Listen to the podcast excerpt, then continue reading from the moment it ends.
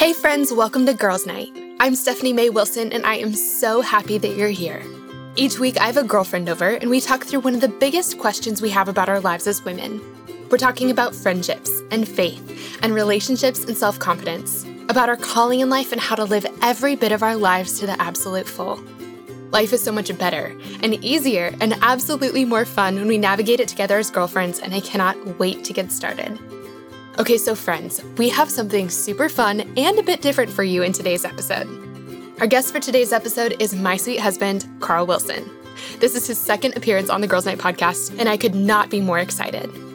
In our conversation today, Carl and I are answering some of your biggest questions about the engagement season. We're sharing about expectations and how we can be intentional with our time during this season of life. We also talk about how to navigate conflict, how to communicate with each other, and how to make decisions together when you're engaged kind of tricky, but we're going to talk it through.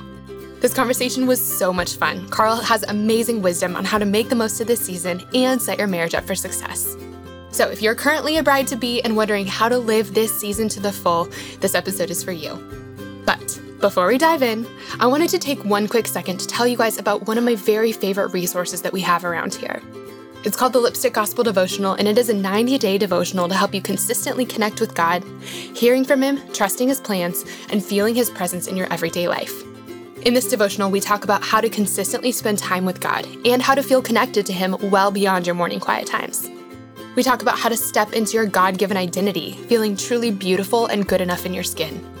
We talk about how to keep your faith strong in the midst of transition, uncertainty, and really hard days. We talk about how to trust the plans God has for your life and how to figure out what the heck those plans actually are. And that's just the beginning. I just got a message from a sweet reader who's been reading through the devotional lately, and she had the kindest things to say.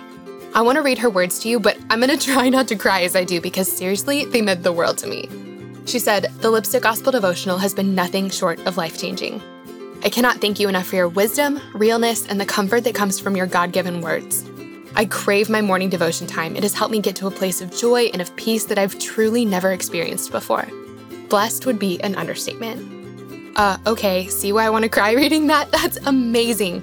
Thank you so much for reading Holly and for your sweet words.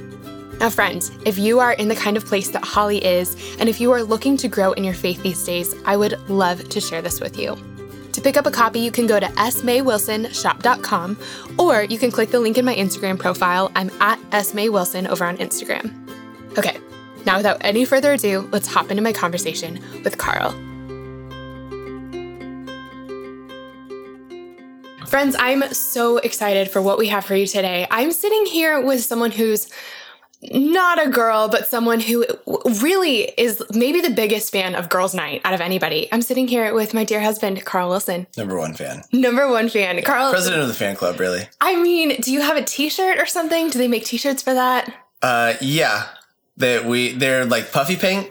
I made them myself. Yeah, all mm-hmm. right. Iron on letters, the whole thing. Is there any bedazzling or anything to them? Uh, not so much. Not so much the bedazzling. I saved that for my jeans. denim, denim only, bedazzler. That's amazing. Yeah. This has started off well. Um, so, Carl, I I am really happy to have you here because we're going to be talking about a topic today that I've been meaning. I've been meaning to bring this up for a long time, and um, it sounds like I'm about to give you some feedback in life. Like, Carl, I've been meaning to sit you down and talk mm. to you mm. about this for a while, mm-hmm. and I thought this was the moment. So I've really been wanting to talk about this on the show for a while, and the timing is really perfect. But before we even get into that, I almost skipped over the most important part. Carl, tell us who you are, what you do, and your important part. your fun fact. I'm Carl Wilson. I'm Stephanie's husband, and have been for about five years now. I what do what do I do? Yeah, what do you do? Um, so I have a, a branding agency design studio here in Nashville um, called Loom Loom Studio, and we help growing brands create uh, create an atmosphere and environment that better looks like them that better represents them. A lot of people have dreams and goals and vision for what they want to become, what they want their business to become, what they want their personal brand to become, what they want their, you know, career to become, their product. And the way they look, the way they talk about it, the way um, it's perceived by other people doesn't match the vision they have for it in their head. And so our goal is to merge strategy with really great design and, and storytelling to really, yeah, help people get to where they want to go uh, and look like they belong there. I love that. That's a great explanation. Oh, well, thank you. um, I also feel like people would be like, well, great, Stephanie, that that's what your husband does. But I feel like we should be clear with the fact that you have absolutely helped me with a lot of things, but you're not like the man behind the scenes. Like you're not doing all of my things for me. I wish you would, but unfortunately, you have other clients that you have to take care of. Yeah, no, we I like doing things for you. I also like that there are other people that get to be involved so that it's not just me and my in what I think that I'm obviously not totally the target demographic. uh, and so I like that there's other influences and other voices that get to to speak into and and, and shape what Stephanie Wilson looks like. I love that. I yeah. love that. Um, okay, so give me your fun fact.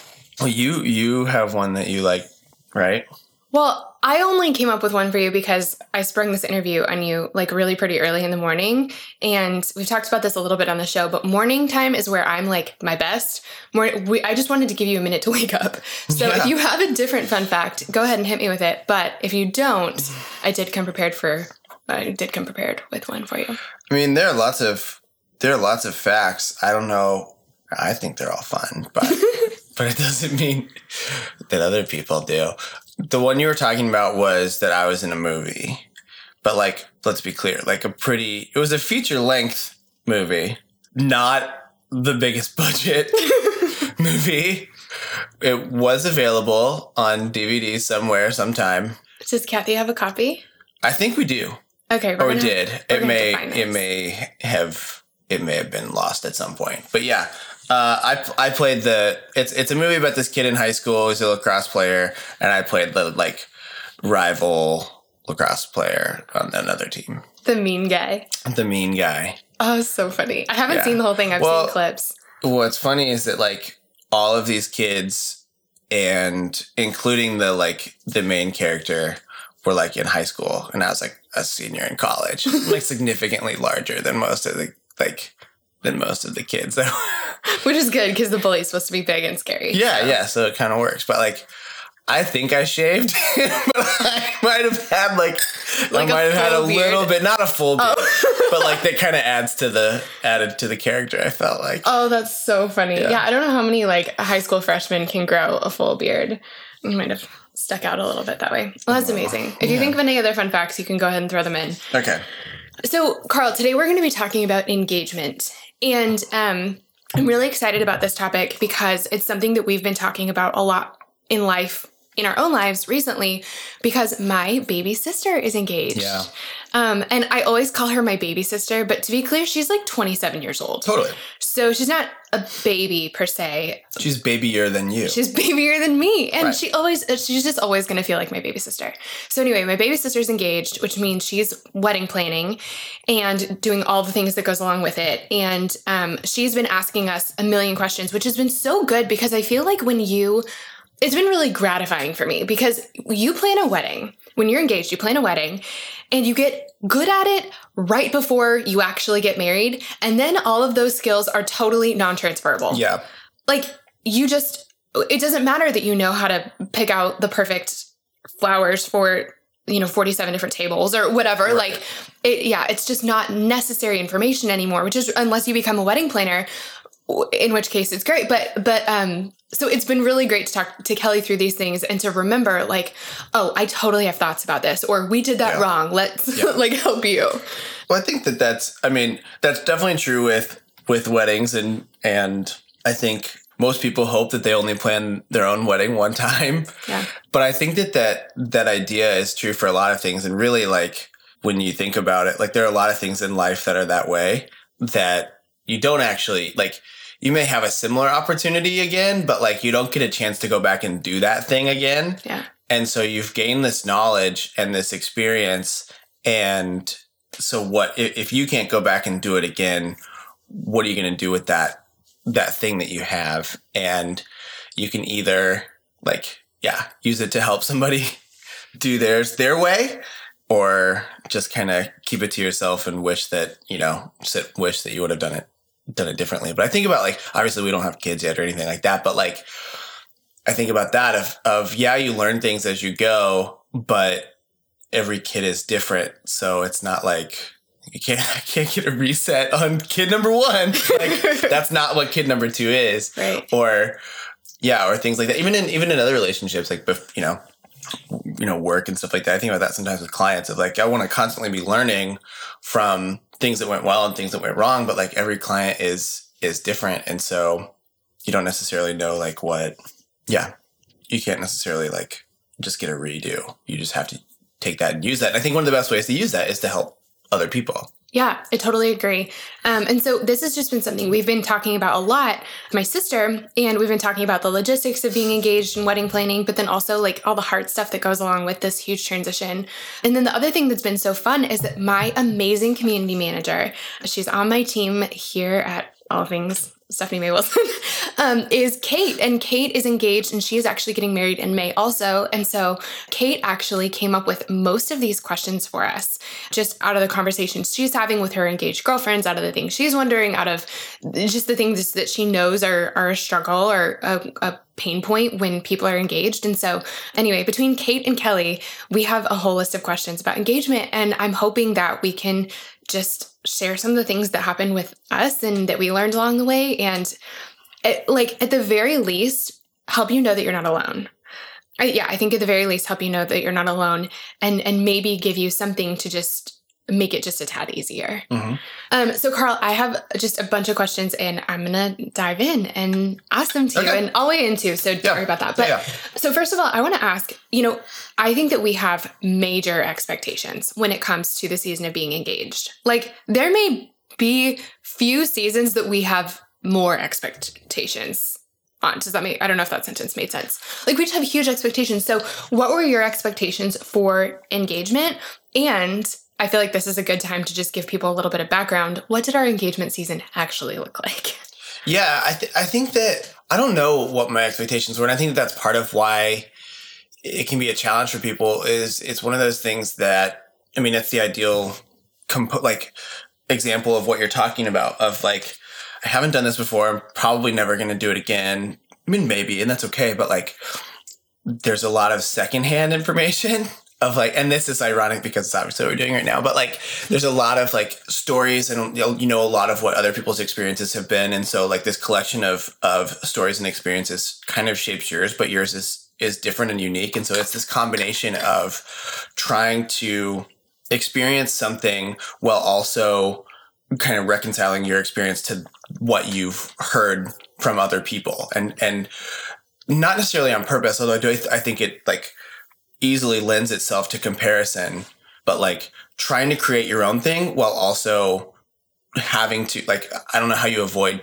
comparing to to other people's experience. Well, and especially because it's a really big deal. Like engagement is this crazy season and you've yeah. thought about it a lot. And so you want to do it right, right. like quote unquote. And so I yeah. think that the thing that like I remember doing that a lot, looking around at other couples and being like, how much time do they spend together? How many dates do they go on? Yeah. How are they doing their finances? How are they planning their wedding? Like just I wanted to make sure I was doing it right. Mm-hmm. But really, I think what we found is that every engagement season's different and yeah, I feel like do you want to talk about that a little? Yeah, I mean, I think I think it's true that you you don't know, you know, unlike some things previous in life, and it's different obviously depending on when you get married, but like some things a lot of things where you have to you don't get immediate feedback. I think in in engagement season of like you feel like there's the pressure of this sets up our marriage. And if we do engagement wrong, our marriage is going to be messed up from the beginning, or it's going to be harder, or there's going to be something that, like,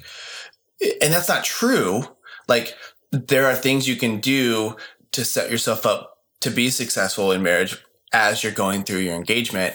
But if you don't spend enough time doing whatever when you're engaged, it doesn't mean you can't do it when you're married or you know oh we didn't pray enough when we were engaged so now we're going to be godless as a couple like that's not how that works yeah. it's this and so i think a little bit i think that we should be intentional and it's really special this season of engagement but it's not a bubble. It's not this exclusive thing where these things are for engagement and everything else like exists outside of that. There are things from before engagement that really matter and really impact your engagement and your marriage and your life beyond that. And there are things that happen after that are totally fine, like within engagement. Like it doesn't there's not as hard a break i think between these seasons as we like to think that there is I feel like it's kind of like, you know, forever I would put so much pressure on New Year's mm-hmm. um, because I'm like, okay, this is, or my birthday or something. Right, well, right. I'm always, I still put pressure on my birthday. I feel like I should not say that in front of you because you know that's very true.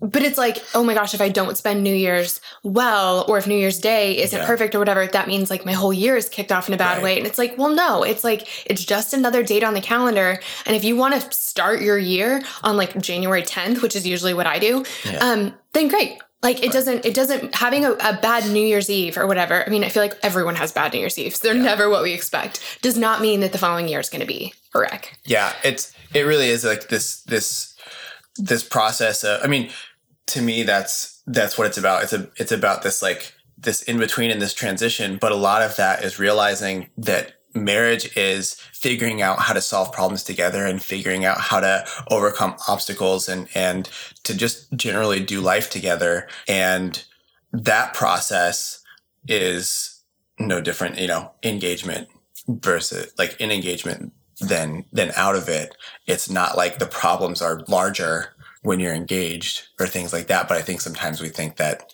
we think that they are. Or we don't we we pretend i think that like one of the hard parts I think about engagement is that there's this pressure that like all of it has to be on one person. All of the planning, all of the organization, all of the problem solving is on one person. And then magically this togetherness will start once the marriage starts. And that's like one of these big myths that no, like this is a time to practice that togetherness and that problem solving together. And so both people need to be intentional about that and create opportunities and create space for that that collective problem solving to happen. But the overarching theme is like, again, the same way we tell people not to wait for certain things, like don't wait when you're single for things that like to happen when you're engaged. Don't wait when you're engaged for things to be different when you're married. Cause it, that, that, that showing up on the one day and being engaged and waking up the next day and being married, yeah, you feel different, but you're still you and so use that time to to figure out how to do how to be how to practice being the people that you want to be in marriage knowing that in marriage is continually just practicing who you want to be in marriage. Right like it's not like practice practice practice and then marriage is game day and then the rest like it actually counts. Yeah. Right. Like it's it's very much like always trying to get better at being married yeah. You, like when you're engaged, it's about being trying to get better at being married, and when you're married, it's about trying to get better at being married. Yeah, I really like that. Um, I feel like I, I like that you said that about wedding planning. I do think that there's this idea that that the woman is supposed to be entirely in charge of the wedding, and I think sometimes that's just sort of what was modeled for us, and so we totally. think, okay, like that's what what it is, or that's what our friends did, or sometimes I think we have such high expectations of our wedding that like to let anyone else in on the planning is really scary and really mm-hmm. hard, which like that's something for us to start to get over because you don't want to be the sole person in charge of your life. Yeah. You want you're marrying this person so that they can also contribute to the plan of your life. And yeah. it will look a little bit different than it would if you were on your own, but that's the beauty of it. Um, yeah. Or sometimes I think it's like lack of knowledge or expectations or sometimes laziness on the part of the person who's not helping. Yeah. Um, you and I really planned our wedding entirely together though. And I feel like I always thought about it. I was like, this is the best team building exercise in the entire world. No, it is. Yeah. It really was. It was the first time we kept a budget together. Mm-hmm. It was the first time we really, I mean, we had to talk through all kinds of expectations. There were all kinds of opportunities for like conflict almost like it's yeah. like every no, it is, yeah. there's so many opportunities there's so many problems to solve really but i really i want to just touch on this really quickly um, we had a big you know, all of our expectations about engagement. You know, I think that in some ways I thought it was going to be the most special time of my whole life because mm-hmm. people talk about it that way. I also thought it was going to be the most miserable part of my whole life because people also talk about it that way, which that's hard to hold both of those in, totally. in both your hands yeah. at the same time. But regardless, there was something that I didn't expect to happen during our engagement that that threw a wrench in it for us. Um, do you want to just touch on that quickly, and then we can? Um, yeah. So uh, you know, we met when we were working together at, at a nonprofit, and three months. So we got married at the beginning of July in March, right? March uh, of that year.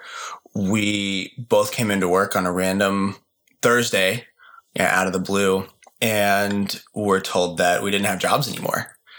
And that was shocking to say the least. I think that we didn't, neither one of us expected that to be the case. And all of the things that come along with that as well of, okay, you know, we weren't living in like a big city at the time or anything. It was kind of out in a suburb and, and stuff like that. And so faced with all the questions of like, not only do we have to like, are we planning a wedding that is happening in three months? But now, like we had planned on on staying there for a while, like for at least a year, I think, to just have some stability and have some normalcy. And God said, Nope. no, you your ideas of stability are not are not what's gonna happen.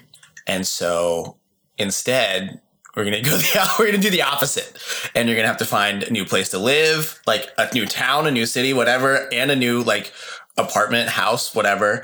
Uh, you're gonna have to both find new jobs. You're gonna have to make new friends. You're gonna have to figure out, you know, it, it, what you've thought life has looked like is not gonna be what it looks like, and so that was also a part of a part of our engagement season was you know, we had, I think we had planned on going, okay, we're going to like take it slow and, and, and learn what it's like to be married in the confines of like a known environment. We've lived here for a few years now and like things are familiar and like, this is our grocery store. This is our favorite restaurant. And this is our, like, these are our friends and stuff like that.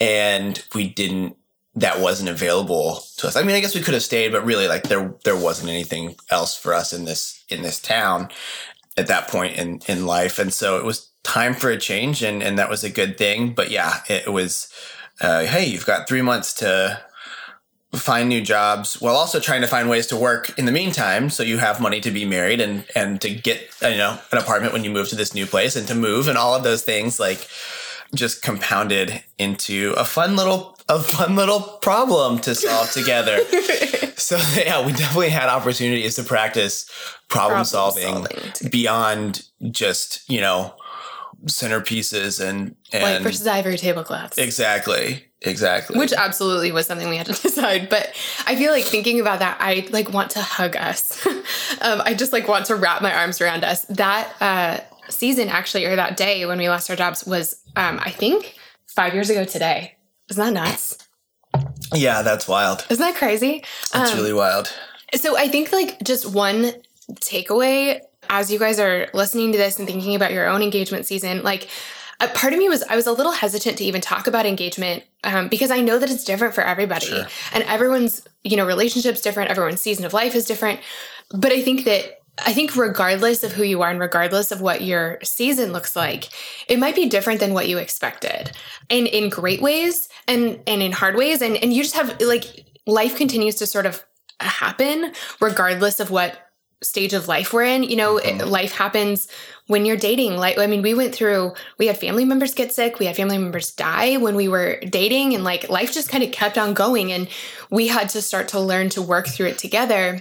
And I think that that's, you know, what we've been talking about, that engagement is a really great time to start just on a new level of commitment because you're you're starting to learn to work together when you're dating but mm-hmm. when you get engaged it's a new level of commitment to each other um, and really work as a team and as a partnership and i think you know as much as i want to like go like hug us five years ago i also am really grateful for that season because right. we are so much better at being married because we like went through a crazy obstacle course in the first several months of our relationship. Like we're so much better communicators because of it. We're so much better at loving each other. We have been able to weather other hard, you know, turbulent seasons because of what we've been through together. And so I think knowing that like regardless of how complicated it, it is or simple it is because of all kinds of different factors, your engagement season is a time of learning to really work as a team and learning to work as a team will make every season of life better for you together.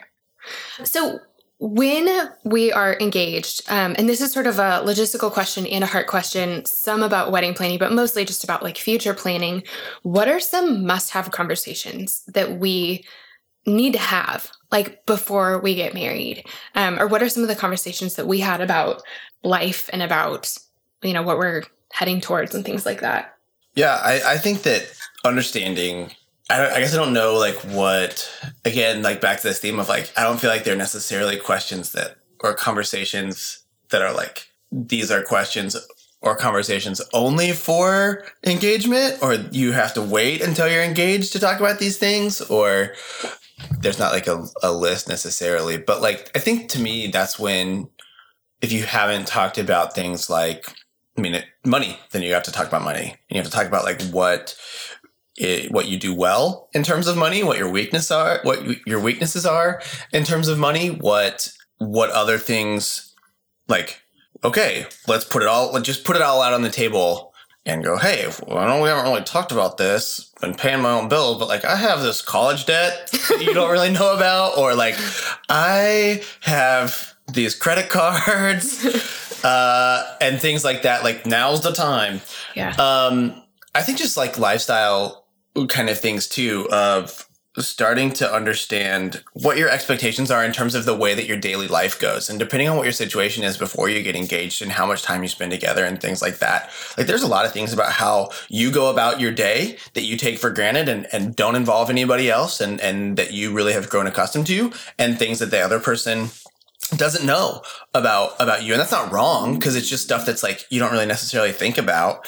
It's things like you have a morning routine and now having another person there around is going to impact your morning routine. Like how do you fill each other in on that kind of stuff? Or hey when i come home from work this is something that i i like to do or i need this much space or i need you know this much time together. And and that's stuff that like obviously you can't plan it all and map it all out but but it's almost more important for you to just think through it than to have to explain it to the other person like you you'll catch up to each other yeah. but but realize what you bring what other stuff you're bringing into this thing so that you I mean, honestly, so that you can take ownership over your own things. And that to me is like one of those hard balances in, in engagement and transitioning from engage, like from dating to engagement and engagement to marriage is that we I think different cultures do, and, and the way that they present marriage present different ideas of how closely tied your lives should be. But there, they, there aren't rules for that thing. Like there's no, there's no article about that in the, in the bridal magazine. Yeah. And finding that criteria of like, of what that looks like to balance your own space and your own time and your own needs and your own, you know, world with this other person's. And, and most people swing really far to the like, everything has to be together. Everything has to be completely integrated. We have to merge and sync our schedules completely. We have to like, all, all of the, whatever could be smashed together must be like smashed into one cohesive unit. And I just don't like personally, I don't think that's realistic. And that's fine if it works for some people. But I, I think that, that it's okay to have parts of your life that are just parts of your life as an individual. And that makes the collective unit of you as a married couple or even as an engaged couple that much better of going, you know, you need that space and that's okay. And there's, it doesn't mean anything bad about us that like, that you're allowed to go do the thing you want to do. You love running. I'm talking hypothetically because it's not true of either of, of us. Of either of us, yeah. like you love running. The expectation shouldn't be that all of a sudden I love and want to go running with you. If I do, that's cool. But don't put that like that doesn't automatically now have to become something that I'm like in love with or does anything for me personally because we're engaged now or because we're married now. Like maybe it's that that time is really good for you to go be by yourself and to go do this thing that you love. And in that time, I'm going to go read a book or do this other thing that I love.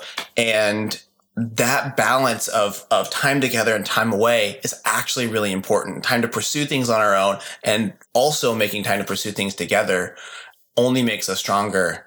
And so hopefully like that's the kind of stuff to talk through though too of like and it doesn't you don't have to come with this prepared list right? Like, but I think just being aware of those things and and learning to be aware of those things. Again, it it doesn't start an engagement and it doesn't stop with with marriage, but making the habit of kind of taking an inventory of your own needs Mm-hmm. is a good habit to be in. I think um you know, I like that you said that we don't have to come with a solid list. I do remember at one point, and I think we're going to talk about premarital counseling in a minute, but um, I think we talked about this in premarital counseling, or this was part of it, where I think we wrote down like a list of tasks that needed to get accomplished in a day. And we were like, okay, these will be yours, these will be mine. And it was things like laundry, budgeting, emptying the dishwasher, Yeah. cooking, um, cleaning, like just things that humans need to do. Totally. And I think that we probably did make a list of like, this is going to be your thing or this is going to be my thing. And and I honestly don't remember what we assigned to who. um, I don't remember which one was mine, which one was yours, because it changed, um, and it's changed over time, and we've shifted and and been like, actually, you know, I think I might be better at this, or I have more time to do this, or you know, I have more time in this season, so let's switch or whatever. But I think having that conversation was really important because I know that uh, depending on how we've been brought up or what our expectations are, I think some of us, men and women, have the expectation that both of us are in the workforce and that we split all the domestic tasks. Some of us have the expectation that one of us doesn't work Right. and does all the domestic tasks or things like that. Or like, you know, my mom always cooked, which my parents shared it. So this is also hypothetical, but like my mom always cooked and had dinner on the table by six or whatever. And so is that an expectation or that is my expectation or having conversations like that? Uh, So I think that those are some bigger conversations where it's like, what is your role as the wife in our marriage? And what do I picture that looking like? And what do you picture that looking like? And I think another com- big conversation is like kids. Like that's a that's a huge one. Yeah. Do you want kids? Do you not want kids? You know what? I think anything that you can think of where it's like, if my life doesn't look like this, I'm gonna feel really disappointed or like I missed it. Um, I think that you know if if I if I don't have kids, I'm gonna feel, or if I don't at least try, I feel like I'm not going to have live the life I want to live. Well, okay, that's really important to communicate. Or this seems like a small thing, but you know, this hasn't been a small thing. For me, a huge thing has been travel. Uh-huh. If I married someone who did not want to travel with me or would not like support me in going on my own because sometimes I travel without you and sometimes you travel without me but if if I married someone that that wasn't important to I would feel like a giant chunk of myself and my life had not turned out um, the way that I hoped it would. Right. Same with like if someone, um, if I married someone who didn't expect me to have a career or, or didn't want me to have a career, I would have missed a piece of like the core of who I am and what I'm meant to do in the world. So I think that those kinds of conversations, like some, if there's anything where it's like, if I get to the end of my life or if I get six months into my life or, you know, however long, and this isn't a part of it, Yeah. we're like that's going to be a big problem for me starting to talk about those things and figuring out like how you're to find some compromise Right. And it's so important because those I think are the areas of like the sources of like hidden or, or unexpected resentment yeah of like I always had this dream and because we didn't talk about it, I got shoved into this role that isn't what I planned for life and it's your fault. Yeah. Or I thought that like I was envisioned my life being a certain way and you want it to be something different and I'm not allowed to be the thing that I wanted to be or I'm not allowed to do the thing that I wanted to do or I'm stuck doing this thing that I hate. And obviously that's not a recipe for for success in any situation but especially in a marriage. And so figuring those things out and and just having that conversation i think can be can be challenging but again it's it's it's one that has to happen. And those It's better to conversations aren't fun at all but the result of not having them is even worse. Totally totally. Something that you know one of the questions that i have is it's sort of twofold. So one of the questions um, that we were given was like how do you handle conflict um, if you don't agree on something relating to the future? Like finances or hol- holiday celebrations or where to live or one Yeah. of these big things. Yeah. but then the other piece of it is like so this the next question was knowing that we're called to live selflessly that we're called to put the other person ahead of ourselves how do we engage in these conversations? Yeah. Like how do you I, I think that sometimes we get ourselves in like a bit of a I couldn't think of another word than pickle, so I'm going to go with pickle. cool. yeah, uh, can kind of find ourselves in a bit of a pickle when we're like, okay, we're talking about something in the future. I've always wanted to live. I don't. This is just a random example, but like I've always wanted to live in the city, but you want to live in the country. Like total opposite. Yeah but I want to put you ahead of myself. So I'm not going to tell you that I want to live like how do you how do you communicate what you need while also putting the other person like while also prioritizing the other person?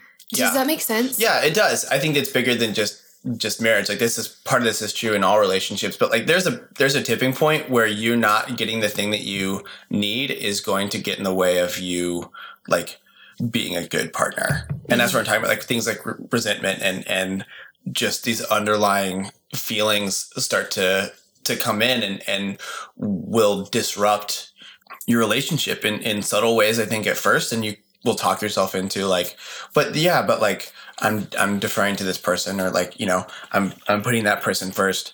But the reality is that in the short term, yes, you might be, but in the long term, are you are you doing the thing that's best for like it's a certain form of like self-care right yeah. like if you're not taking care of yourself if you're not doing some things that create space and create room for you to exist in the relationship you're not going to feel like you're contributing or, or or you know adding value in a way that that makes sense and it's almost like there's this component that that is i mean i, I think it, it so just like our appearance and stuff like that, right? Like we're watching Queer Eye and it's great and everything. and there's like husband and wife and they're great. It's it's does she know she's beautiful? Yeah, on some level. Does he think she's beautiful? Yes, on some level. She thinks she's making things easier by just like not dressing up, not, you know, putting on a bunch of makeup and, and everything like that. She's just kind of playing it cool. He's not asking her to do that, but I think on some level she feels like she's deferring to him or whatever when in reality that that little bit of time of self-care and personal investment and saying this is what i need. This is like what i know and, and committing to that the more you value yourself i think the more that like the more fruitful that relationship becomes. Yeah. And so there's a difference between valuing yourself and prioritizing the other person are not exclusive. Yeah. In fact they're probably more related than most of us think. Yeah. And I, it comes back that thing about having time to do your own thing and create like have your own space, but also realizing that like I'm a better me when I do these things that I need. And when I do these things that I need, this better me is just better at loving you, is better at taking care of you, is better partner in this relationship. And that is worthwhile. That that matters. That's meaningful. And it's not wrong. Yeah. It's not yeah. So Carl, I love that we've been talking about this about needing to show up and and express your desires and your needs and I you know I think one piece of it is there's a lot of compromise that comes with this. Like if you are saying something like, you know, if we're talking about the country versus the city, living example, um, there might be seasons where you do live in the country and you want to live in the mm-hmm. city, but then there are also seasons where you where you can kind of swap and or what is it about living in the city? How can we bring that into the country? Right. Or you know, it's just I think that us recognizing that bringing our whole selves to the table is not us not prioritizing the other person. It's it is us prioritizing the other person because I think that like this may sound extreme, but saying what you need and and even if it's going to cause some conflict yeah. saying who you are and what you need and bringing your whole self to the table may cause a fight or an, a disagreement or an argument or a, or a, like a tense season but i think that squashing that down for 20 years causes like the demise of a marriage yeah i mean i think it it's the whole thing is is, is compromising and, and learning to make decisions together. And some of those things are yeah really obvious. Like okay we're gonna live i mean as an example we're gonna live in the country for five years or we're gonna live in the city for five years or whatever. Like that's fine. Or when in, in, in terms of any of these things in terms of kids or or how you spend your money and stuff like that but you never know how you can never overcome that thing if you don't if you don't talk about it and you don't bring it up and you don't say, Hey, this is, you know, what I need in this area. And again, th- then you create these opportunities to be able to problem solve together and, yeah. and not feel like you have to problem solve on your own and then present this ready-made solution to another person and, and hope that, that they're okay with that thing or never or, or never bring it up never get the thing that you want. There are a lot of things that have happened where you know I, I, mean this is part of the i think part of the whole point of marriage is there are a lot of things that we wouldn't choose or do if it was just us but because this other person is a part of our life and because this other person has their own needs and their own wants and their own desires, they challenge us and they push us and they get us to do things that we wouldn't normally do and discover things that we would never discover on our own. And if we keep all of this stuff to ourselves, we never actually see those things and we never get to bring that person into the stuff that we love. Yeah. And I think that that's one of the coolest parts of, of being married. Because, like, maybe you do try to go running and you find out that you actually love it and it is something you can do together. Or maybe it's something that that yeah. person does that's never going to be our no, story. No, maybe it's like a certain type of food or something. Yeah, like. yeah, we're uh, we'll we'll push each other to be more adventurous eaters. yeah, we don't run. Um, one thing, you know, one of the questions was about conflict and resolving conflict and what to do when the other person hurts your feelings and mm-hmm. um, that this what we were talking about reminds me of this because I think that sometimes we squash down when our feelings are hurt we don't say something mm-hmm. because we want we talk ourselves out of it. We think the fact that I'm mad about this is dumb or a good wife wouldn't bring this up or I'm trying to be I'm trying to defer to the other person or put them first so I'm not going to bring up this thing. I'm just going to sort of suffer in silence because we mm-hmm. think that that's better. But I think that that is also the cause of like something let me say this in a different way. I think that somehow that's become one of our like marital superpowers hmm. is is truly just talking about things way before they become a giant issue. Hmm. Because when something like loading the dishwasher wrong or something like well, which I still do and sorry. But I think that like it, something small like that over time can make it seems like a small issue, but when it's not addressed or when something small isn't addressed for long enough, it becomes a way bigger thing. And then you have to tell that person two years down the line or five years down the line mm-hmm. or 20 years down the line, I've been mad about this thing for 20 years and I never told you, yeah. which is so frustrating for the person hearing it because they're like, you never gave me an opportunity to correct this. Hmm. And so I think that the faster we can talk through something, whether it's a conflict or whether it's a hope and dream for life hmm. or something small that hurt our feelings, yes, it's uncomfortable.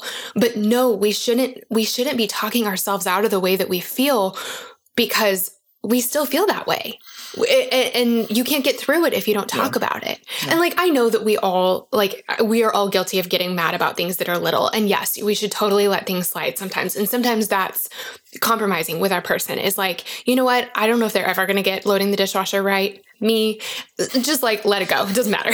right. Yeah. But if that's there's no right or wrong way to load the dishwasher. It's a way that makes sense and a way that doesn't. it's not, it's not right or wrong. No, when you said that, I was like, like, I was like, where is he going? I know you don't think that's true.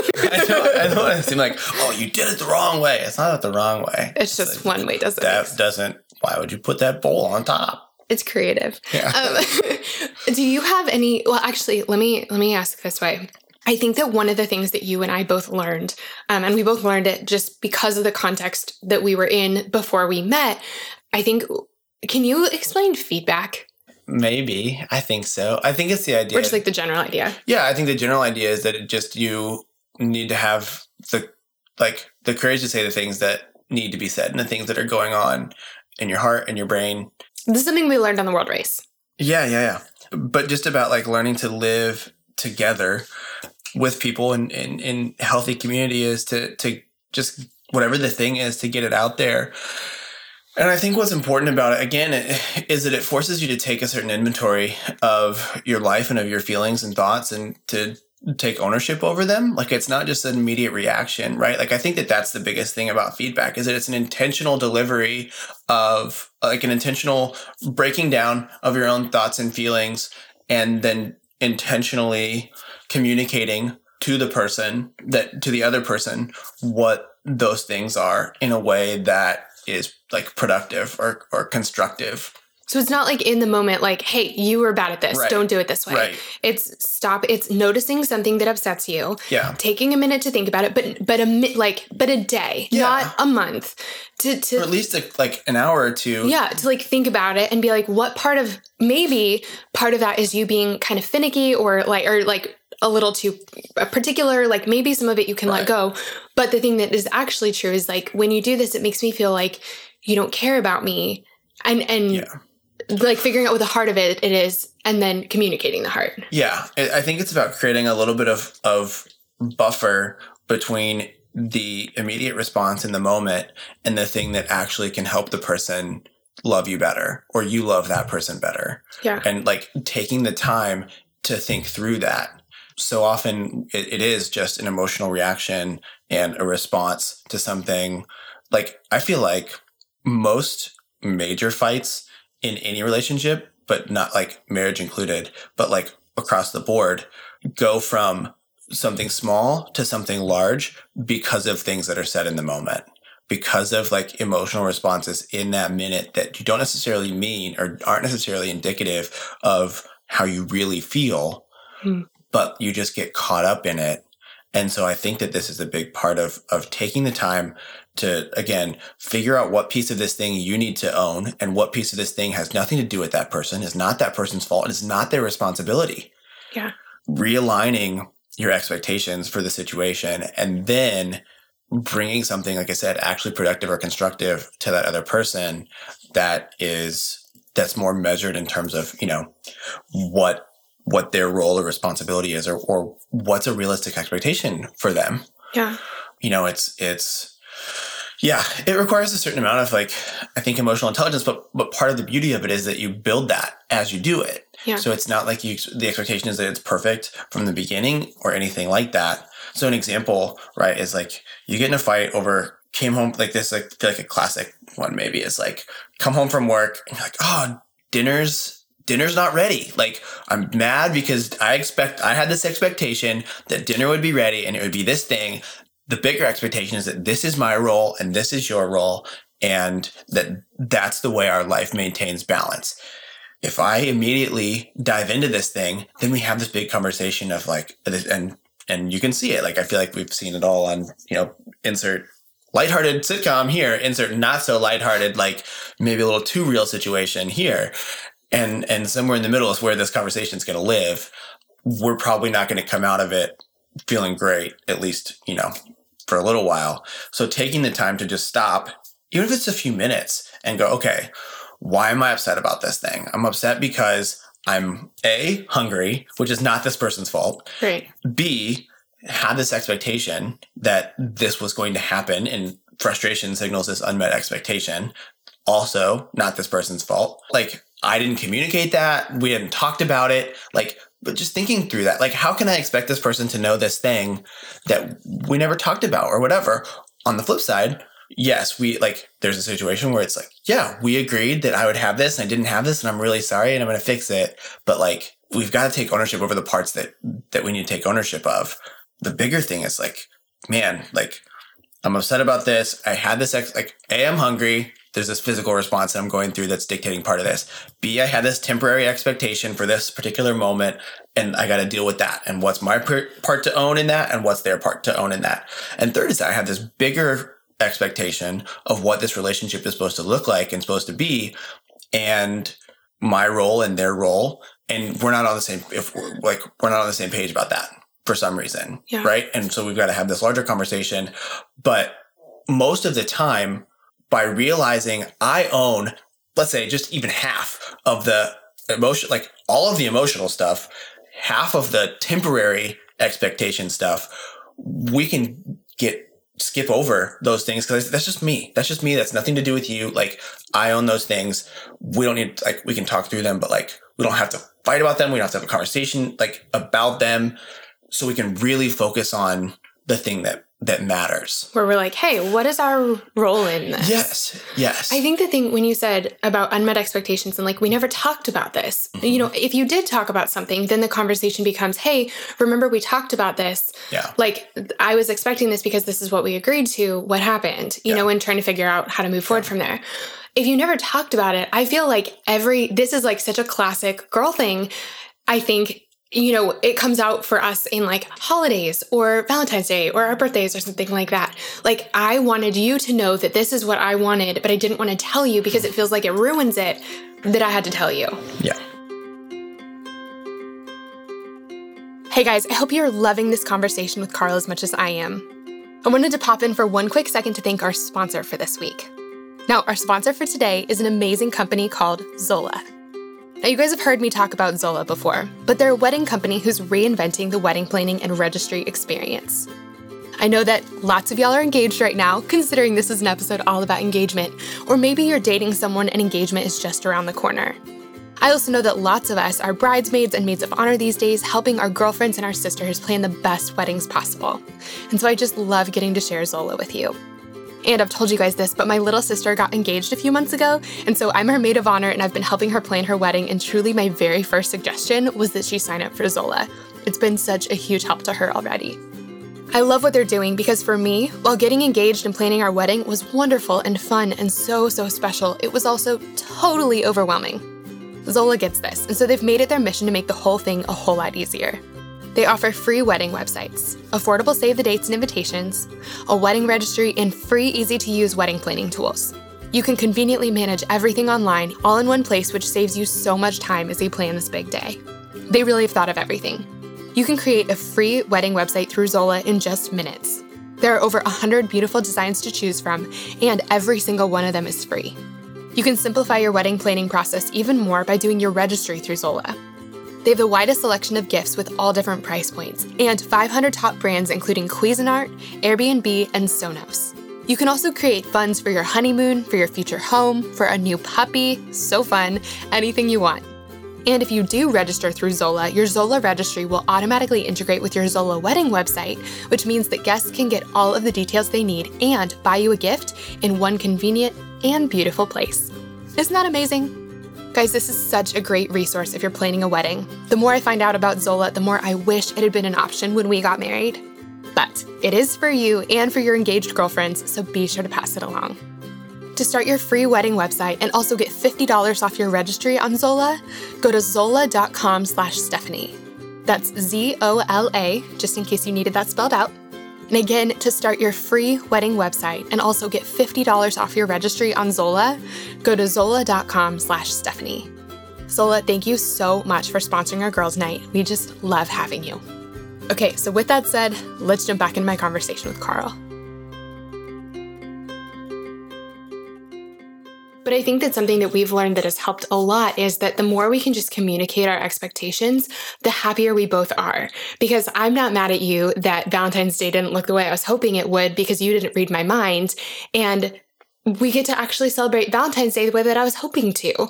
I, I, think that just the more that we can communicate our hopes and our dreams and our expectations and our hopes for the faraway future and our hopes for the near future and just be clear about those things and not expect the other person to be able to read our minds, the more we can avoid fights and and bad days and and the more that we can be on the same page and really love each other well. Um, i think that the expectation that the other person should be able to read our mind just isn't true. Just no one no one is able to do that. Yeah. I think that a lot of those things come from this like these beliefs about the way things are supposed to be. Like Valentine's Day is supposed to be this way, or this event or this way of doing things is supposed to be this way because that's what I've seen in, you know, whatever. That's what I've read. That's what I've been exposed to. Marriage and, and the balance of responsibilities and roles is supposed to look this way. And I have this expectation that this is how it's supposed to look and you have a different expectation. But if we don't talk about that, the most basic thing is that we fall into this miscommunication habit of based on all my experiences and, and exposure to things, this is what I have. And when that doesn't happen, it feels like we're failing. It feels like we're not doing it right because I'm, we're not doing the things that like a marriage is supposed to do that a healthy you know marriage or whatever is supposed to do. But it's not always like we don't always filter it through the like healthy marriage part of it. It's just like well i've seen that this is what happens. I saw this on a tv show or i saw this mm-hmm. this is how my parents did it or this is how some friends of ours do it. And so i bring this expectation in that that's what healthy looks like and we don't ever talk about it. And so it creates this opportunity for confusion and miscommunication. But the bigger thing you miss out on is actually deciding together what it is. Like we don't do Valentine's Day, you and I don't do Valentine's Day the way that a lot of other people do because we've decided no, that's like not how we want to do things. That we want to do it our own way. We want to do things this like special way or roles and responsibilities have to be different and we have to do those a different way and we can't bring those expectations but because we've had the conversation and sat down and said, what do you want this to look like? Like, start with sure, like, what do you think this is supposed to look like? But if that may or may not be true, if that precedent isn't like binding on a successful marriage and there's all this other freedom to decide what you want it to look like, you have to have the conversation and then you get to decide hmm. what it looks like together. And now you're on the same page and you're both choosing into something that is right for you, not one person feeling trapped by what they think they're supposed to do and the other person feeling like a victim of just like ignorance to the whole thing because they didn't have the same exposure to the same things because they didn't guess right or because like whatever the thing is.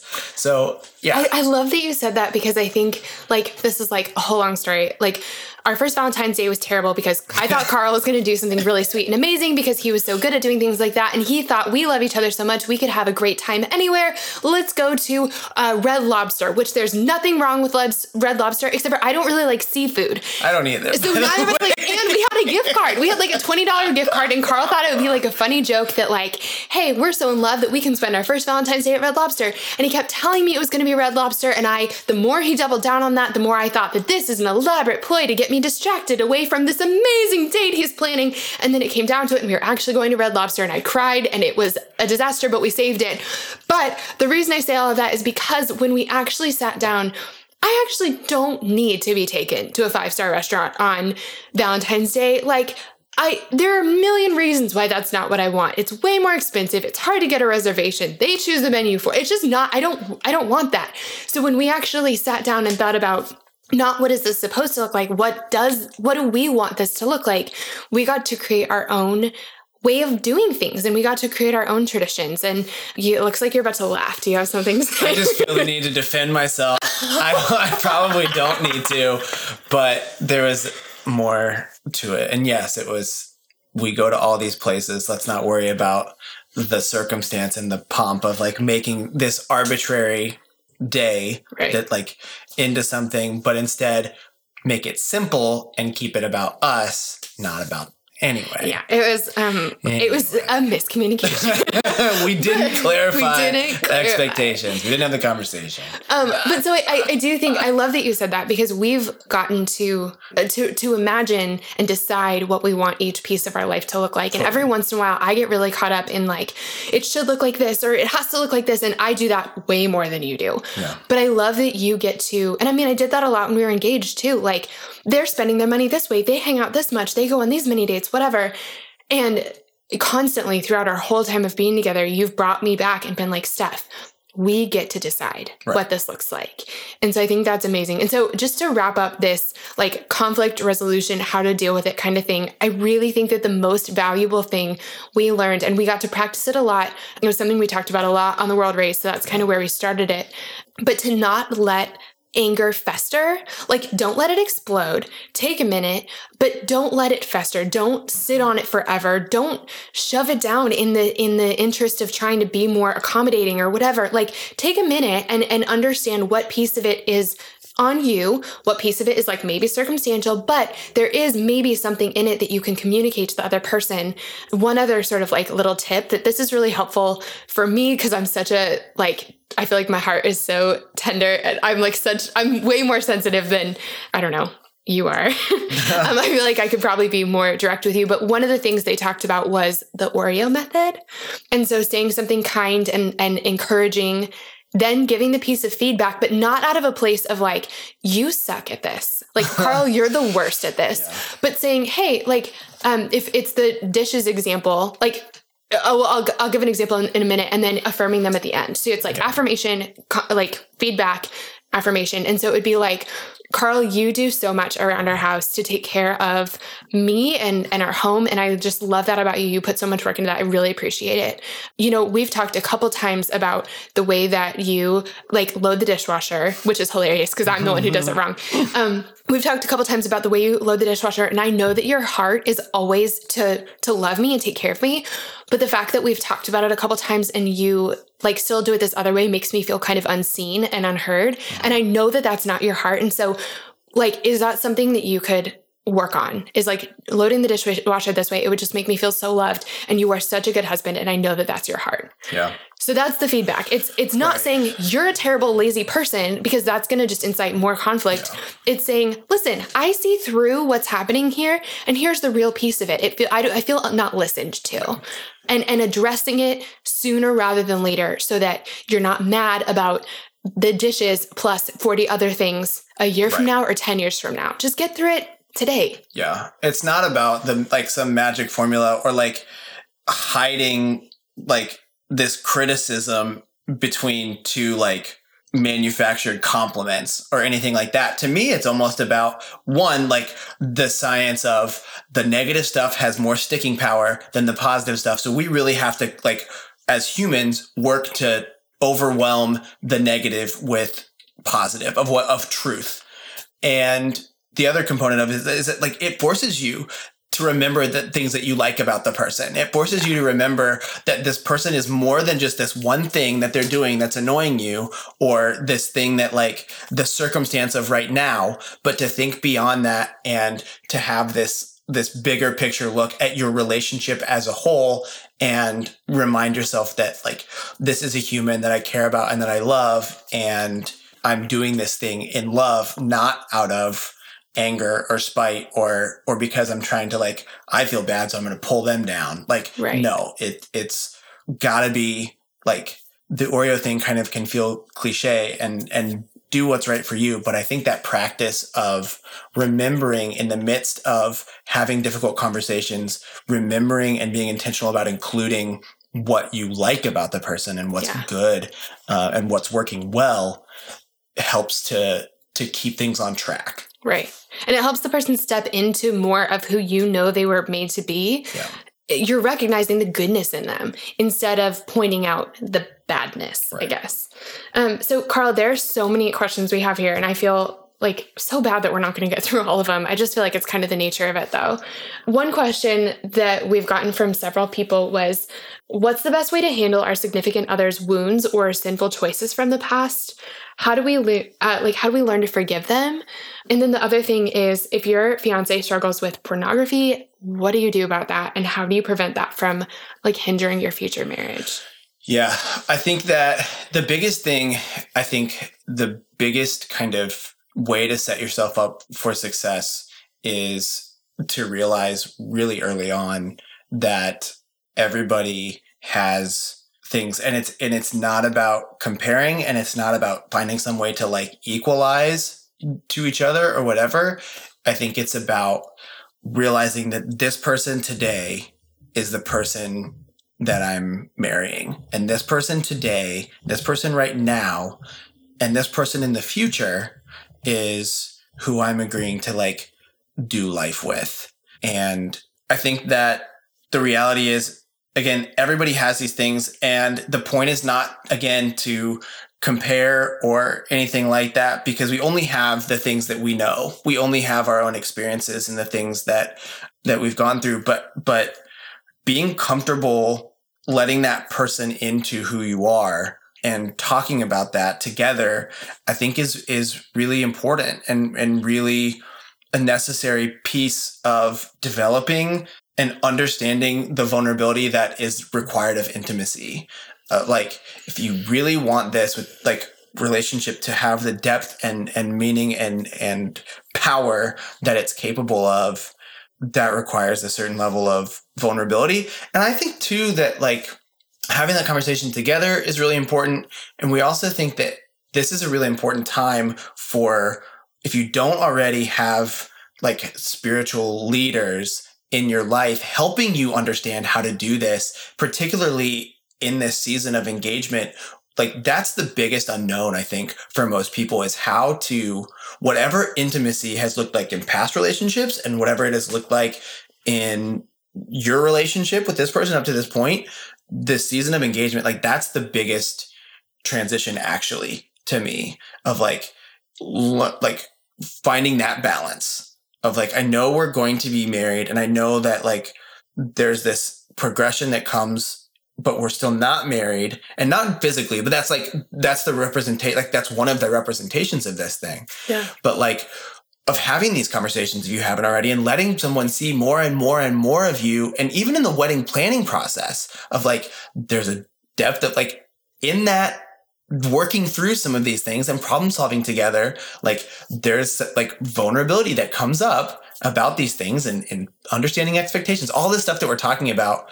There's the opportunity to be vulnerable and which creates that intimacy and and finding that balance is is difficult but i think that you've got to learn to trust that person is a safe place. And unfortunately like the best way to do that is to like believe that they're safe. And and you have to like open yourself up to to that person.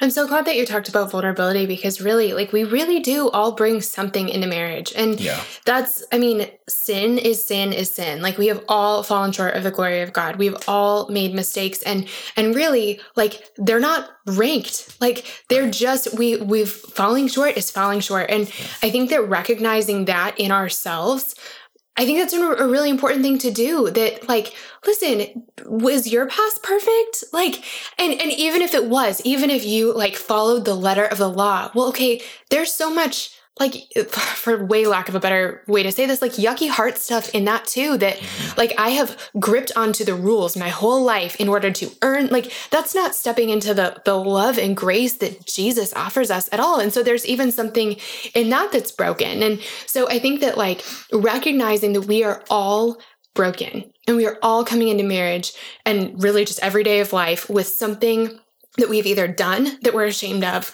that we've done that's slightly off, something that, or something that's totally terribly off, mm-hmm. or something that's been done to us, when we can recognize that in ourselves, I think it's easier to be like, listen, I know that you have been through the ringer too in life. We all have been. And, mm-hmm. and I recognize the pain that you've been through and i love what god has been how god has been redeeming your story mm-hmm. i think that that's something that was really beautiful for both of us is like we both made a lot of mistakes in life like everyone else has Are they just look different for all of us sure. but i think that you've been really we talked about this in the other episode so we'll link to it in the show notes i want you guys to be able to hear the whole story but i think we've been able to really recognize through knowing the messy things that have happened to us and that we've done in the past, we've been able to see Jesus in each other's lives a lot. Mm. Like, man, God has done a work in you, and it makes me love you more. Mm-hmm. Um, it doesn't make me love you less that you made mistakes. It makes me love you more. One, how you handled them and how you like grew from them, but also what God did in your life through them. Yeah. One thing I do want to acknowledge though is I think that especially when it comes to past like sexual sin really specifically that that can hurt us in a way that is different from some other sin. Like, so when we're thinking about getting married and being physically intimate with this person, knowing how many other people they've been physically intimate with is is hard. It's really like that's a very um I just want to recognize that. And I think that figuring out how to move forward in in that and how to reconcile both of your physical pasts with the future you're stepping into together and I would say any current like sin in your life, whether it's pornography, whatever it is, I think that that is a perfect thing to talk about in counseling period and also premarital counseling. Like we are huge we both we did premarital counseling and we're such a huge we're huge fans of counseling in, in general, um, which if you've been listening to Girls Night for a while, you know, because we talk about it all the time. Um, but really, I just think that that's one of those things that's just hard to navigate on our own.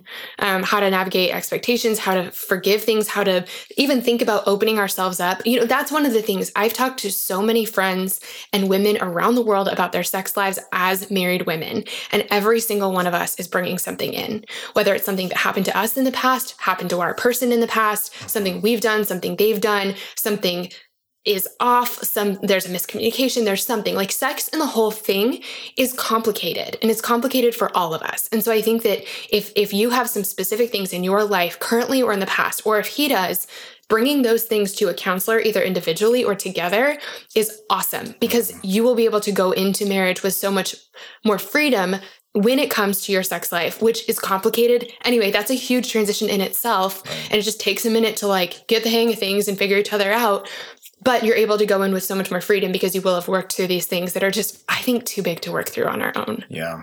I think that that, that one of the things i've been thinking about in all of this stuff is like with with these things but also we were talking about earlier with just like expectations and stuff like that is that like one of the biggest pieces of advice i think that that we could could give somebody who's in that season of engagement is that like this is a time to figure out not just like what those expectations are and things like that, but like a lot of this stuff is there are there are certain things that are like really solid things to stick to, but a lot of this stuff is like what's best for you, and more importantly, what's what does healthy look like for you, the two of you. What is your version of healthy? because that's i mean it comes in with all of these things about comparison and stuff like that like what looks like healthy or what looks like happy or what looks like like the right way to do life for somebody else may not be what happy or healthy or successful looks like for you in your marriage. And obviously all forms of intimacy are like fit in that are included in that thing. And if we don't talk about it, we never know. And we're back to that thing of guessing. We're back to that thing of not being sure and having different expectations and all of that stuff. And if we want those things to be healthy, if we want to be on the same page about what healthy is and what healthy looks like, that requires us to not only be willing to have the conversation, but to continue having the conversation, like throughout engagement and into and through marriage of here's what we here's how we're like evaluating our marriage that's separate from how anybody else evaluates their marriage. I don't care how anybody else evaluates their marriage. Like I care about how we evaluate our marriage and healthy for us in these different areas looks like this. And knowing like there's a level of you're doing it together. You're like, that's the biggest thing is that it's no longer, you should be the, the, to me, like the measure, right? Like the thermostat on this thing is do I feel like we're in this thing together? Whatever the thing is that like we're dealing with, do I feel like we're in this thing together or do I feel still like I'm doing this by myself and continuing to try to get back to and and pursue doing this thing together? Can you talk for a second just about why we decided to do premarital counseling and kind of how it went? Yeah, I mean, I think that we wanted to know the things we didn't know was probably the biggest thing and to hear from people who had been married for a long time and who had experience doing premarital counseling and, and wisdom from that and like just not like knowledge but more importantly wisdom of like hey yes you can do these things you know the way that you want and you're going to have to make your own decisions. But like from our experience here's some good places to start or here's some things i mean even more than that it's here's the things you should talk about now mm-hmm. here's the things you should work out now here's the things you should practice now while you have this like this time of like it's a i don't want it to, I, I go back and forth of like wanting to like make it this like isolated thing and also see it as part of like this extension, but it is a season. It's a, it's it's a time in life that is set aside on purpose, like for intentionally preparing to be married, yeah. and that's the best way I know to do it. Like that's the best way I know is to invite people who are smarter than me and have more experience and more wisdom than me to help me to learn what I don't know. Yeah, I think ask having people to ask you questions was huge. Um, and again, like you know, going back to the counseling, I think I this isn't something I did when we were engaged, but it's something I've done like recently. We've talked about this a lot on the podcast. Um, is that I've been in counseling me personally without you mm-hmm. um, for the last like more than a year. And it's been so good for me personally, but it's also been so good for our marriage because the healthier we are as individuals, the healthier our marriage is. And so I think that there might be some things that come up as you're going through premarital counseling or, you know, that have come up already where you're like, man, I don't know how to deal with this. That's I would say now, whenever now is for you, is always a good time to go to counseling. If you're looking at something where you're like, I've been trying to get through this on my own and I don't know how, I could really use some help with this, help is available to you. And taking that help personally will make your marriage so much better.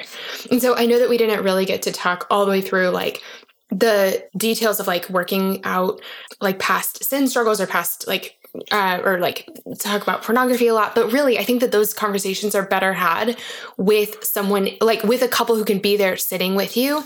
And, um, but those are that's like the perfect thing yeah. to talk about in premarital well, counseling. But I just want you to know you're not alone. And why I think it's important, I, th- I think that the, the takeaway from us is that to have the conversation and, and to force yourself to have the conversation, not so, not again as an exercise of like making a ledger or a record, right, of all of these things of like I have the, your list and you have my list and that's the thing. But like as a practice of having difficult conversations more than anything, and as a record, uh, like, or as a practice of having grace for that person and seeing the humanity of that person and loving that person, Yeah. like practicing loving that person and caring for that person and grieving with that that other person.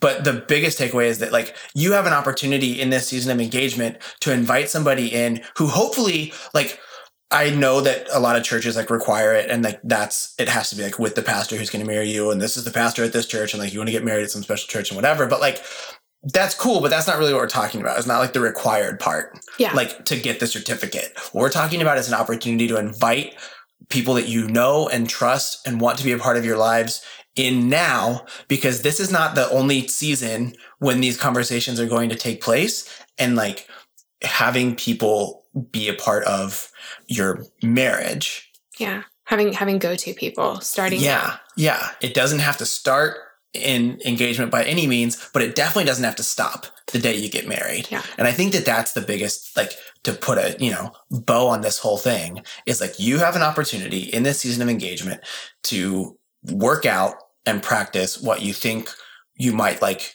your marriage to be like. But it doesn't have to those things don't have to end the day you get married and it doesn't have to like wait to start until that day. Like that's the the fluid piece is the working out definitely continues of working out what you want this to look like and figuring things out and healing and learning to love each other well and all of that stuff. Like it begins in a new way i think when you're engaged but it only like continues and goes up and and grows and so the line isn't like as definitive as i think sometimes people try to to make it of like yeah you're not you don't graduate from marriage yeah. you know So I know that one of the things that so many this is sort of like one of those hot button kind of you know where I'm going with this. I know. One of the things that people ask a lot is about like boundaries in specifically engagement. It's hard because you're like almost married, but you're not quite. yeah Um, totally when it comes to living together, so I want us really more to just talk about what we did Mhm. rather than like give a formal argument for uh, you know whatever. I just Right. want to talk about what we did. Carl, did we live together? Slash, did we have lots of sleepovers? Slash, did we? I can't think of a way. Now I just want to make a joke. Uh, were we physically intimate? I thought of all the ways I could say it, and I and I just decided to. I don't know. Cool. Yeah. Anyway. went down the list Yeah. So did we? Did we live together? How did we handle that? No, we we decided that we wanted to like make the most of of like we're excited about marriage, we're excited to get married and and for all of that stuff, but there are parts about being not married that we wanted to like soak up that that last piece of and and one of the things for me and for you too was to have like that time with roommates and to, to continue um, living with these people and, and sharing life with those people because that's not something we're going to get back. Like you can't go back and and do the roommate thing. Um, most of us can't, and so there was a healthy separation that came there, and, and a benefit of like, yeah, I, I want to I want to keep doing life with these people for the rest of the time that I have. I think we, um, I remember talking to my dear friend Casey when you and I, this is on the other episode we did together, which again, we'll link to it, but we talked about marriage like pretty quickly when we started dating. Mhm. And I remember talking to Casey about that. And I, and Casey gave me the best wisdom. And she was like, Steph, you only get to do this dating thing once Mhm. and you only get to be engaged once and then you're married and and she was like i think that if you really are here for this. If you're really present for it and really soak it in and really do it intentionally and do it well that will build the foundation for engagement. And then doing engagement really well and being really present for it will build the foundation for marriage really well. And i think that you know it was hard because i wanted to just like skip ahead but i think that her advice was really good. And that's really what we tried to do in all areas. So we didn't live together and we did our very best to keep some physical boundaries before we got married. I mean we did a really really good job. Um part of that was having other people around, like having like being in situations where there were other yeah there were other people. Yeah. So I think that that, you know, that was just really important to us that we like, that's something we were really excited about to have be a part of our marriage, Yeah. but we weren't married yet. And we didn't want to, we didn't want to rush it. We wanted to just be engaged. Yeah, One thing that I feel like I should really admit to is the fact that, so we didn't really do sleepovers either. And the reason for that was because we were married yet and we knew it was going to be so special to get to like wake up together and we just didn't for me I didn't want to like peek and open the Christmas present and ruin the like not a surprise but I just it felt like it was going to be so sweet and I felt like I was sort of stealing from it by like taking it early, I guess. Mm-hmm. I don't know if that makes any sense, but I have to admit though that I was so bad about that. Like I hated it. I mm-hmm. hated when you would leave at the end of the night. We'd be hanging out and it'd be late and I'd be like, you can just stay. like I was like the sleepover seductress. Like anything I could do to get you to stay and just like hang out with me and cuddle with me. I just was so excited for that next season. But you were a champion about being like, listen, I love you and I'm so excited to be married to you, but I'm getting up and I'm going home. Mm-hmm. And I just feel like that showed me a lot of strength in your character and and showed me like just the the man that you are to to be so to to set a, an intention and to follow through with it. Hmm. I think was really cool. Okay, Carl, I want to just ask you, you know, one last question. I know we've talked about so many things and just do you have any last encouragement for the engaged couples that are listening? Just any last bit of advice or wisdom or just encouragement for them? Yeah, I think that it's very true that the way we like, you know, the seeds that we sow in one time like in this time of life produce fruit in the next season. That's very true. The way that you are right now, the way that your relationship is right now, the way your engagement goes, the way your wedding day goes, doesn't define the way your marriage goes. And it's a constant choice and there's pros and cons to that, but like you it's a it's constantly choosing to do this together and to continue to have the conversations, to continue to decide what you want your marriage to look like and how you can become a better husband, better wife, better together.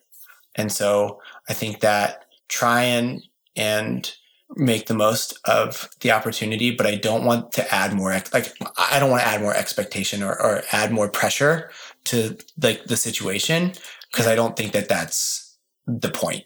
Yeah. I don't think the point is to like build up all of and, and add to all of the things that we put into this time. If anything, it's to say like that I think deep down we know when we stop for a second and step away from the planning and the magazines and the guest list and the sh- like dress shopping and the flowers and all of the things and the like the receptions or you know all of that stuff the sh- like yeah showers and finger sandwiches. Like when we stop and step back i think that we really know what's important. I think deep down we all know okay this thing matters and this thing doesn't. And as long as together we stop and every once in a while remind ourselves and remind each other this is the stuff that matters. We want this stuff to be great but it's it's temporary. And continue to help each other focus and and pour into and invest in the things that matter and let the other stuff kind of figure itself out. Let the other stuff go. The things will happen the way that you want them to. I think that's i think that's so good that it's do the season intentionally. Right. Soak it up and do your best and focus on the stuff that matters and invest there and try to let the other stuff go and love each other well and start having these conversations, but also take off the pressure of feeling like you need to do it perfectly or mm-hmm. like it should look like somebody else's. Yeah. Your engagement season is so unique to you and your personalities and your season of life and I mean, we got to find out the hard way. Mm-hmm. You can have a total wrench thrown in your engagement yeah. season that you don't see coming. It's going to look different for everybody, and that's okay. Yeah. Just love each other and have the conversations and and do your best, but know yeah. that if it's not perfect, welcome to the club and you're going to be okay anyway. Yeah. I think that the test or like the filter to put things through is what is the order of priority of like voices? What's the priority of voices in my life. There's so many people that have opinions about your wedding. There's so many people that have their own expectations. There's so many people that have their own wants and needs and all of those things that it's really easy to get that all clouded and to let that get in the way of those important things. And so like is my bridesmaid's voice louder and more important than my fiance's voice? maybe sometimes. Okay, let's stop and refocus. This is our wedding, not yeah, mine or her. Yeah, yeah, yeah, yeah. Is my sister's voice louder than God's voice, than my fiance's voice, than, you know, stuff like that. It's hard. It's not saying, obviously, like, don't honor those people. It's just to remember and that this time is about resetting the priority of voices in your life. Your mom's voice or your dad's voice or whoever, when you get married, is no longer, or your best friend's voice is no longer the number one voice in your life. The number one human voice in your life becomes your fiance's voice if it's not already. And don't let that get mixed up in the day, in, in planning the day. Yeah. Use the season to practice prioritizing voices the way that you want them to be prioritized. Uh, that's amazing. I love that. Um, Carl, I am going to put you on the spot here real quick. Would you just pray for the couples that are listening just to close us out? Yeah. just pray for them. Yeah. God, we thank you for marriage. We thank you that you designed this experience, that you see us and you know us. And for some people, you've said, hey, this is, you're going to smash your life into somebody else's life. And it's awesome. It's really cool. It's really hard. It's really fun. It's a really, a really great time. The time of, of being engaged and of, of celebrating and, and of practice and of intentionality and of refocusing and realigning your life and all of the things that you've been doing with somebody else's. And so we pray that we that the people who are engaged would take advantage of the time, that they would hear you clearly together, and that you would help them to see those things that really matter, that you would help them to see the voices that are too loud, that you would help them to see the things they need to work out, the things they need to talk about, the expectations that need to be set, and just the the hope for what you have in store for them and pray for everybody involved in the process parents, brothers, sisters, families that they would be reminders of what love looks like, that they would be supportive, that they would be helpful, that they would be kind, that they would be selfless. and we pray that that you would put people in older wise guides in people's lives to help them ask the questions they don't know to ask, to help them have the conversations they don't know to have, and to be there to just walk through this season and, and future seasons, hopefully, with all these people. We really love you, and we thank you so much for just who you are in our lives. You're good, and I'm really glad that we get to do this together and with you. Jesus' name. Amen. Oh, I just loved that conversation. Friends, thank you so much for listening to today's episode. I cannot tell you how much it means to me to have you here at Girls Night. So that's it for this episode, and actually, that's it for season five. This is our last episode of the season. Isn't that crazy? I feel like it went by so fast. But don't worry at all because we are just getting started. We'll be back in just a month or so for season six, and we have so many amazing new episodes headed your way. But before we sign off for the season, I wanted to ask you guys for a big favor. Actually, it's a small favor, but to me, it feels huge. Guys, if you enjoyed this episode, or if you've been a Girls Night fan for a while now, would you take just two quick seconds to leave us a rating and a review on iTunes? Those reviews help out our podcast so much, and it would really mean the world to me. So, if you would take two quick seconds to do that, I would be so grateful. All right, friends, thank you so much again for joining me for Girls Night, and I'll see you in just a month or so for season six.